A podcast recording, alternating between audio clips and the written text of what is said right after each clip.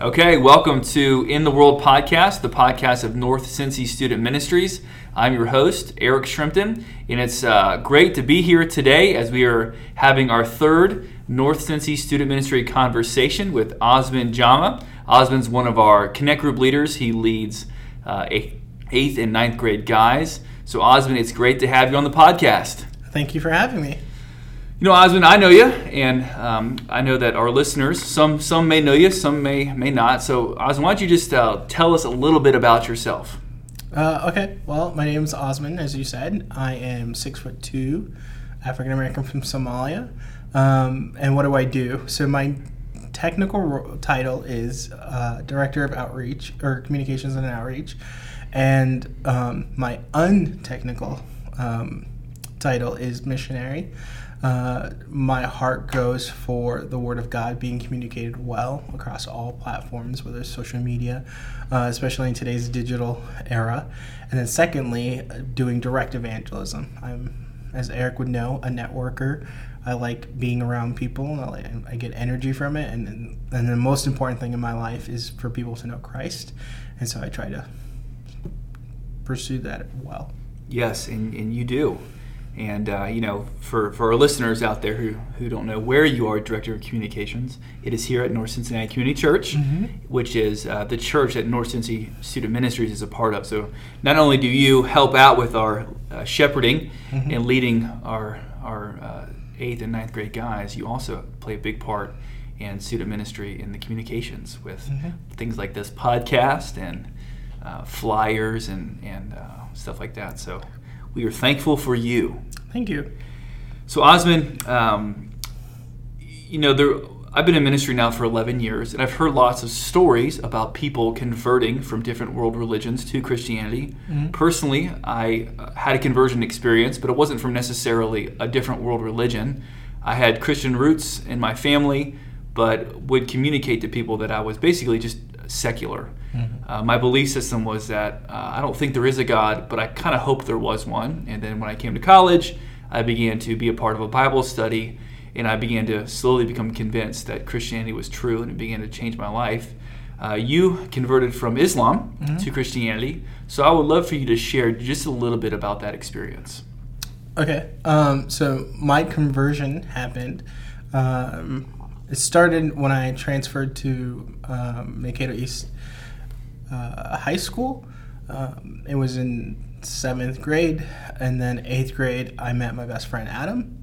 Um, and through our relationship, through that, that led me to get to know him. And he was the first Christian I met that actually lived out his faith rather than professed Christian or to be a Christian on Sunday, but then I knew on Saturday and Friday they were out partying and drinking, and so for him, he was the first person I saw as being genuine um, and real.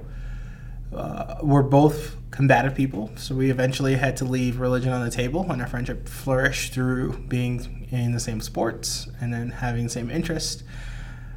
Eventually, in ninth or tenth grade, he invites me to youth group, I go as a means to evangelize to the students that are there. At that point in my life, I had gone to Hajj, which is a pilgrimage to Mecca, and then when you come back, you're really encouraged to evangelize Islam. And Adam had been inviting me my eighth, seventh, eighth, and eighth, ninth grade year to youth group, but I wouldn't go until I went to Hajj and then was encouraged to spread Islam. So I figured, well, I already had an audience of people that I could reach my own age and so I started going to youth group. Um, immediately ran into theological differences, which led me to then opening scripture and starting to search, having a lot of questions. Started meeting with Adam's dad for one on one for three years, and that led to me becoming a believer of Christ in 2007, getting baptized at the lake.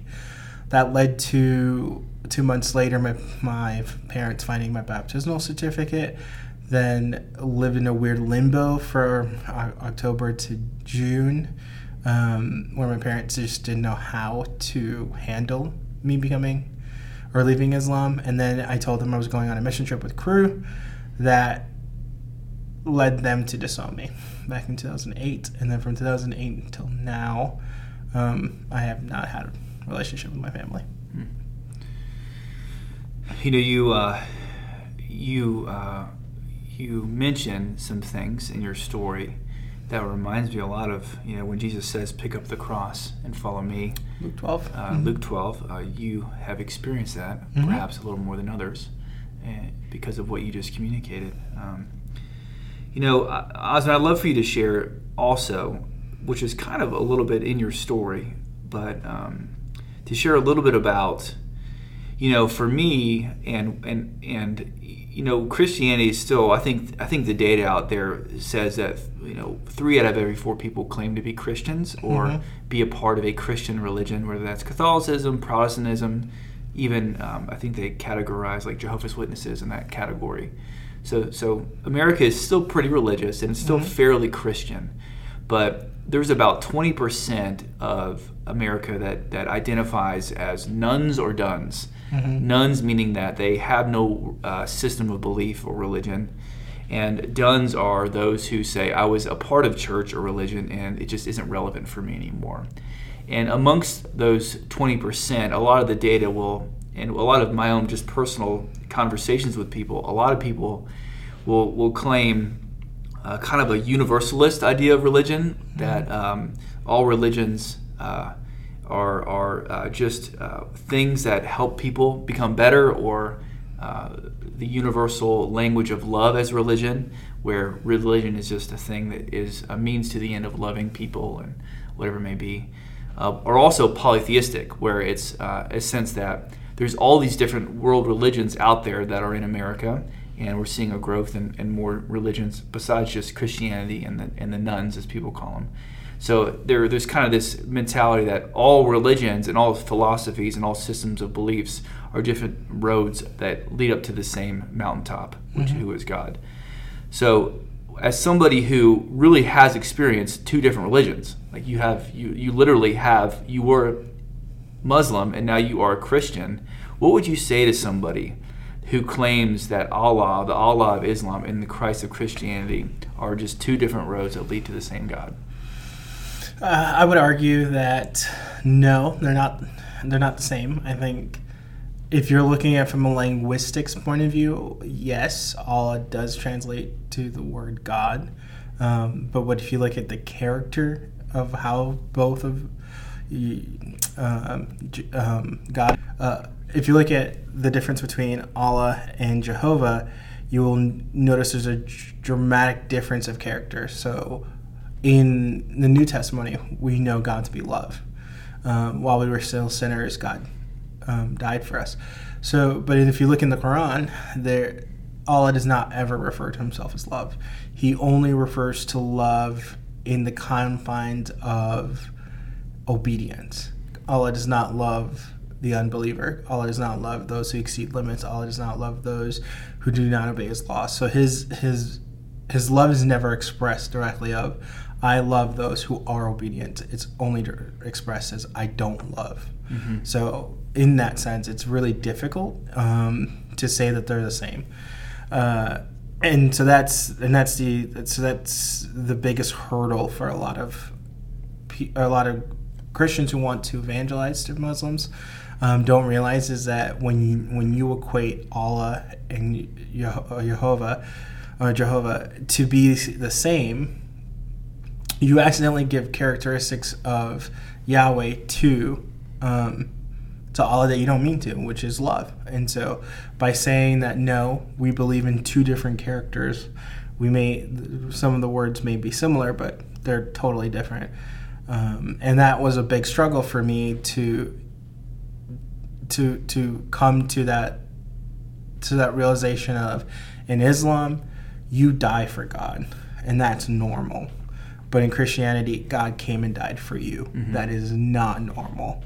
And so, switch understanding that paradigm shift of the deity that I believe in died for me. That He's not asking of me to die physically. Yes, um, as you pointed out in Luke twelve, to deny yourself, pick your cross up. Yeah, in, in a way, is d- to deny all of yourself. Is um, but he does not say you must physically die in order for me to love you. And so um, that's what pushes a lot of young Muslims to radical Islam is that sacrificing your physical self is can be viewed as as a way of worship.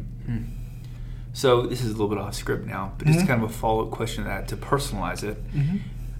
What was the selling point for you? Like, what what, what was the thing? Whether that be the particular doctrine or the particular um, attribute of God, Him Mhm. being self sacrificial, right? It's, it's Christ we see at the cross. He is a self sacrificial God. Mm-hmm. Um, what was the selling point for you that said, like, I, I, I believe that Christianity is Mhm. true? Uh, so for me, it's so the way that I teach on how to walk Muslims into the truth of the gospel is that you have to cover three areas that they will struggle in. One, the divinity of Christ, how can he be both man and God? Second, the substitution, how can someone else take my sins away? And then lastly, the cost. And if you can help walk a Muslim through that, they'll become a believer. Um, and the reality is, if you can walk anyone through that, they will, will become a believer. A lot of people do wrestle with Jesus being both divine and human at the same time. Um, and so, for me, I had, I had to, I examine the life of Jesus and I examine the life of Muhammad, and then and then I examine the Quran versus the Bible. And the Bible had more evidence for being scripturally accurate and being not distorted. One of the biggest claims that the Quran makes is that it's perfectly written and it's perfectly preserved. Those aren't both true, and that was a hard realization.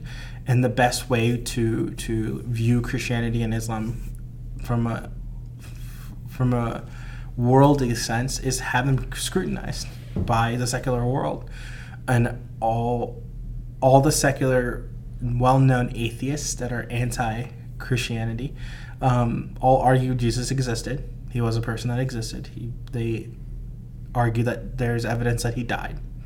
They do not believe that he was divine, nor that he came to came to life again. But they all state that the Bible is accurate and he died. And so, but if you look at critics of the Quran, there is so many overwhelming criticism for the accuracy. Uh, a lot of arguments that it wasn't even completed until 200 years after Muhammad died. If you ask for the oldest Quran in the world, it's 1200 century, where Muhammad lived in 600 century, so that doesn't make sense. Why is there a 600 year gap?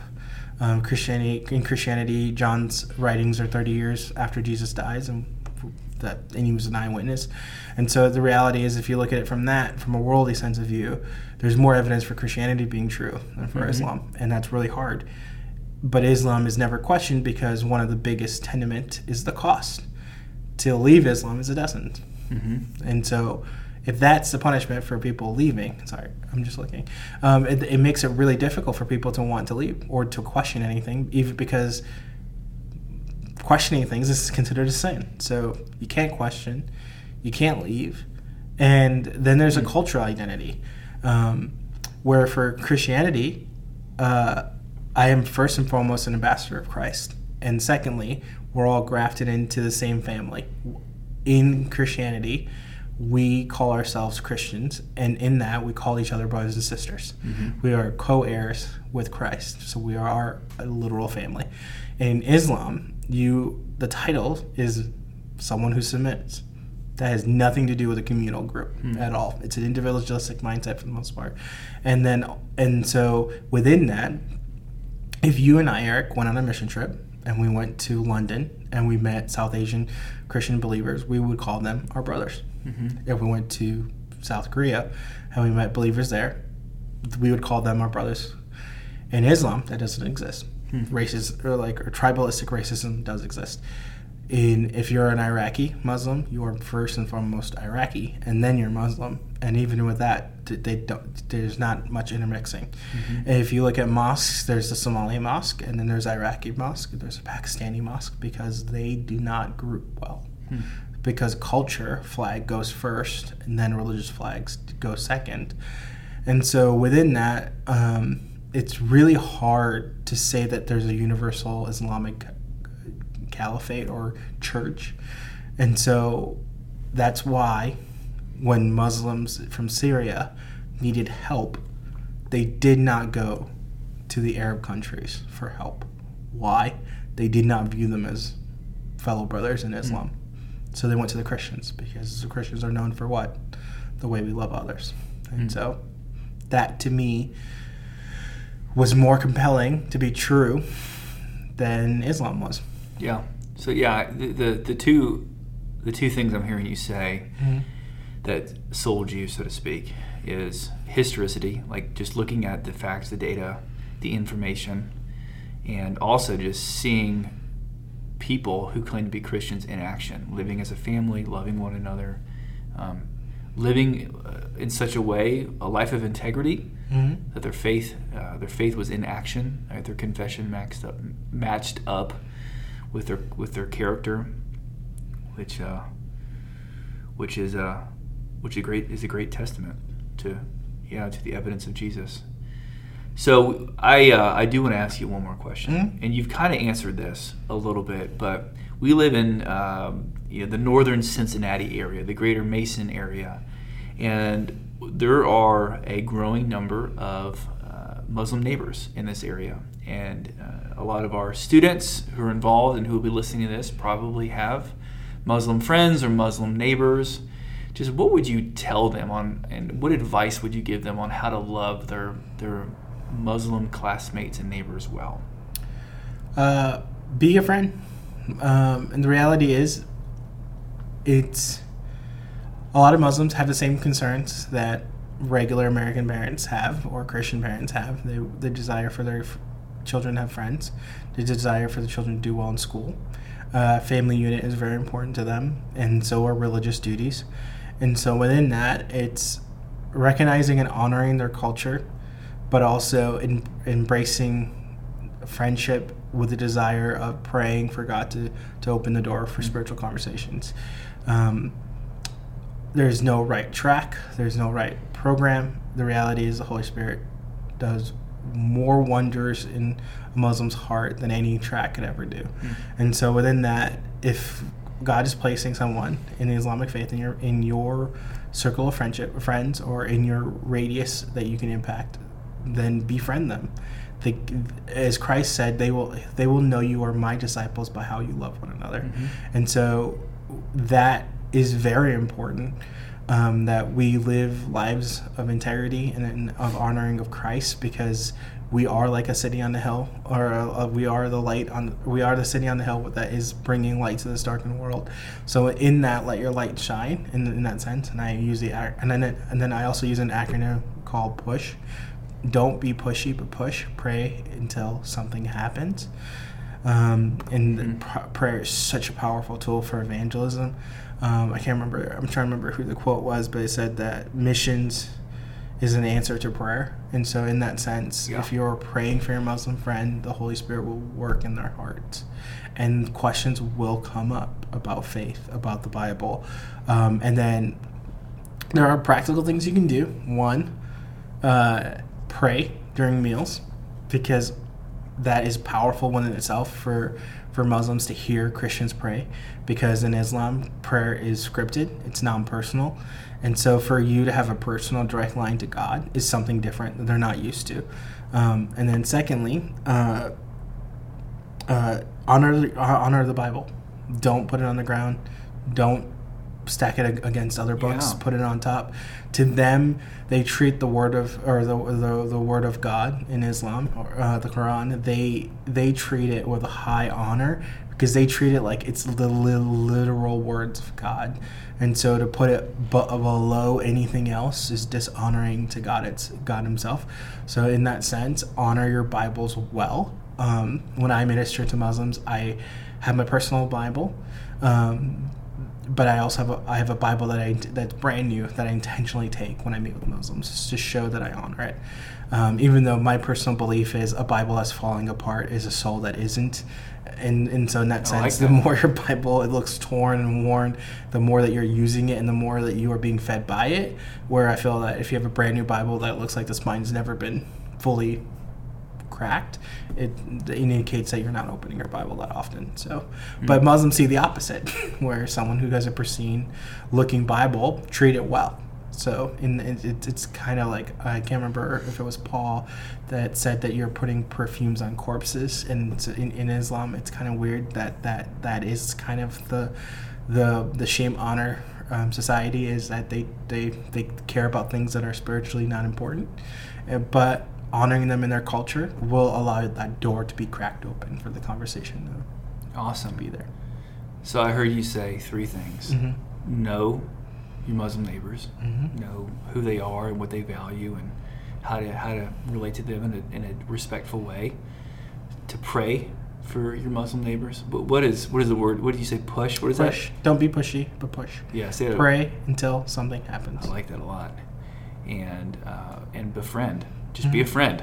You know, Mhm. uh, invite them into your home, eat together, play together, go to basketball games together, whatever. Mhm. Together, run together, right? Yep. Because that's how you met your friend is through Mhm. running, right, cross country. Yep. Yeah. So awesome.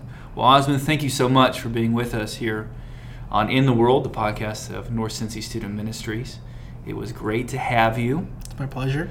and uh, and I, I thank you for your time. Thank you.